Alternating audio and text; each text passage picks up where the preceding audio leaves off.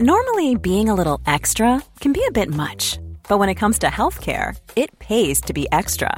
And United Healthcare makes it easy with Health Protector Guard fixed indemnity insurance plans. Underwritten by Golden Rule Insurance Company, they supplement your primary plan, helping you manage out of pocket costs without the usual requirements and restrictions like deductibles and enrollment periods. So when it comes to covering your medical bills, you can feel good about being a little extra. Visit uh1.com to find the Health Protector Guard plan for you. All right, y'all, I'm going to be honest. I cannot stop thinking about Cozey, which is some of the most thoughtfully designed furniture made for modern living that I've ever seen. And we have talked about Cozey's beautiful products before, but I really want to harp on the Cozey experience itself. Because not only is the delivery fast and free, but the purchasing process itself is actually fun. As someone who is notoriously bad at making decisions and commitments to things, the fact that Cozey allows me to fully customize pieces and then physically see them in my space through an augmented reality, well, they fully eliminated my fear of commitment. And when I say the furniture itself is so elegant, I mean it. Everything is carefully designed in Canada with the intention to enhance any space with high quality products at a fair price. So transform your living space today with Cozey. Visit cozey.com to start customizing your furniture today. That's C O Z E Y dot com. This episode is sponsored by BetterHelp. A lot of us spend our lives wishing we had more time. I know I do. But I think it's equally as important to know what you'd do with that time, if you had it. But learning how to prioritize what's important to me didn't come naturally.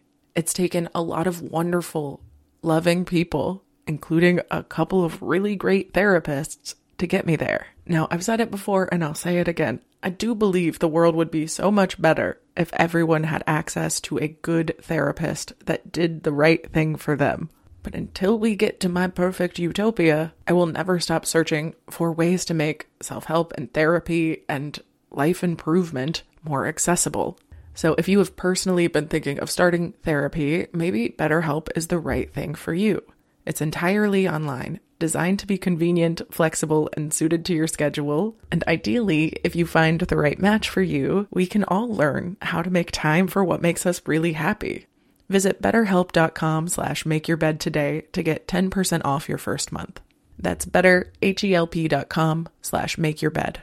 Good morning, good morning, sunshine. Welcome to another day of the Make Your Damn Bed podcast. Today, we're talking about another American civil rights activist who is near and dear to my heart. I've read so much of her work, and truth be told, I owe a lot of my political confidence, especially when it comes to the abolitionist movement, to this woman. And the fact that she is still alive, breathing the same air as we are, to me is a miracle. And it also speaks to the fact that the civil rights movement really wasn't very long ago. If you don't know Angela Yvonne Davis, who was born January 26th in 1944, well, I'm about to liberate you from that rock you've been living under because she's a badass. She is an American Marxist and feminist and political activist. She is a brilliant philosopher and writer and academic and she's a professor at the University of California, Santa Cruz. Davis was a longtime member of the Communist Party in the USA, as well as a founding member for the Committees of Correspondence for Democracy and Socialism. She was active in movements such as the Occupy movement and the Boycott, Divestment, and Sanctions campaign. And before I started reading her works, I was terrified of Karl Marx, communism, and intersectionality in general. But her brilliant way of writing makes things accessible and easy to understand and washes away some of the fear campaigns and propaganda that we have been spoon fed in this country. Angela Davis herself was born in Birmingham, Alabama. She studied at two different universities where she became increasingly engaged in the far left politics. She also studied at the University of California, San Diego before moving to East Germany, where she completed a doctorate at the University of Berlin. After returning to the US, she joined the Communist Party of the USA and became a main name in the second wave feminist movement and the campaign against the Vietnam War. In 1969, she was hired as an assistant professor of philosophy at the University of California, Los Angeles. UCLA's governing board of regents soon fired her due to her membership in the CPUSA, or the Communist Party of the US, and a court ruled the firing illegal. So the university rebutted and fired her for the use of inflammatory language. In 1970, she was charged because there was an armed takeover of a courtroom in Marin County, and the guns used in that situation did belong to Angela Davis, who openly admits that she has owned guns, being a black woman in the South, for personal protection. However, she has consistently denied her involvement in the raid. Either way, that situation led to four people being killed, and Angela was prosecuted for three capital felonies, including conspiracy to murder. She was held in jail for over a year before being acquitted of all of her charges in 1972. During the 80s, Davis was twice the Communist Party's candidate for vice president. In 1997, she co founded Critical Resistance, an organization working to abolish the prison industrial complex. In 1991, amid the dissolution of the Soviet Union, she ended up breaking away from the Communist Party US to establish the CCDS. And that same year was the year she joined the Feminist Studies Department at the University of California, Santa Cruz, where she became department director before retiring in 2008.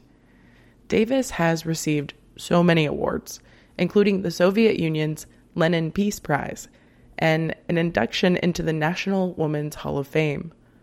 Having been accused of supporting political violence and for supporting the Soviet Union, she has been a controversial figure. In 2020, she was listed as the 1971 Woman of the Year in Time magazine's 100 Women of the Year edition. In 2020, she was included on the Times list of the 100 most influential people in the world. Now, let's go back and talk a little bit about her early life, because as a child living in Birmingham, Alabama, her family lived on the Dynamite Hill neighborhood, which was marked in the 1950s by the bombings of houses in an attempt to intimidate and drive out middle class black people who had moved there. Davis occasionally spent time on her uncle's farm and with friends in New York City. Her siblings include two brothers, Ben and Reginald, and a sister, Fania. Ben played defensive back for the Cleveland Browns and Detroit Lions in the late 60s and early 70s. Davis attended Carrie A. Tuggle School, a segregated black elementary school, and later Parker Annex, a middle school branch of Parker High School in Birmingham. During this time, Davis's mother, Sallye Bell Davis, was a national officer and leading organizer of the Southern Negro Youth Congress, an organization influenced by the Communist Party aimed at building alliances among African Americans in the South. Davis grew up surrounded by communist organizers and thinkers, and obviously, this all significantly influenced her intellectual development. Among those influences was an official of the Southern Negro Youth Congress named Louis E. Burnham, whose daughter Margaret Burnham was Davis's friend from childhood, as well as her co-counsel during her 1971 trial for the murder and kidnapping.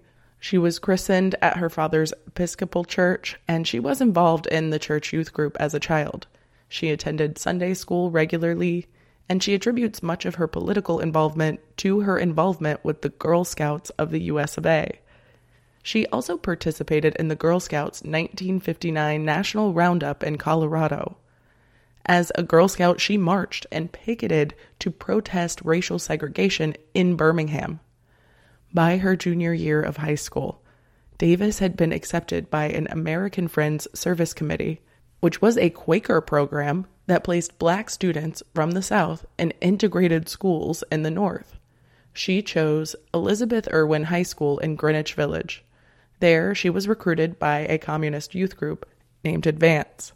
Tomorrow, I want to talk about her arrest and trial because it was something I didn't know much about. I had seen mugshots of Angela Davis and known what my parents had told me from their knowledge of her arrest in the 70s, but as is with most information you learn as a child, It's far more interesting now that I have more context and a more nuanced opinion about the American government and the systems in which she spent a lifetime trying to draw attention to. In the meantime, though, I hope you have a wonderful rest of your day. The links for today's resources are in the show notes as always, and I'll talk to you tomorrow while you make your damn bed. Bye, beautiful.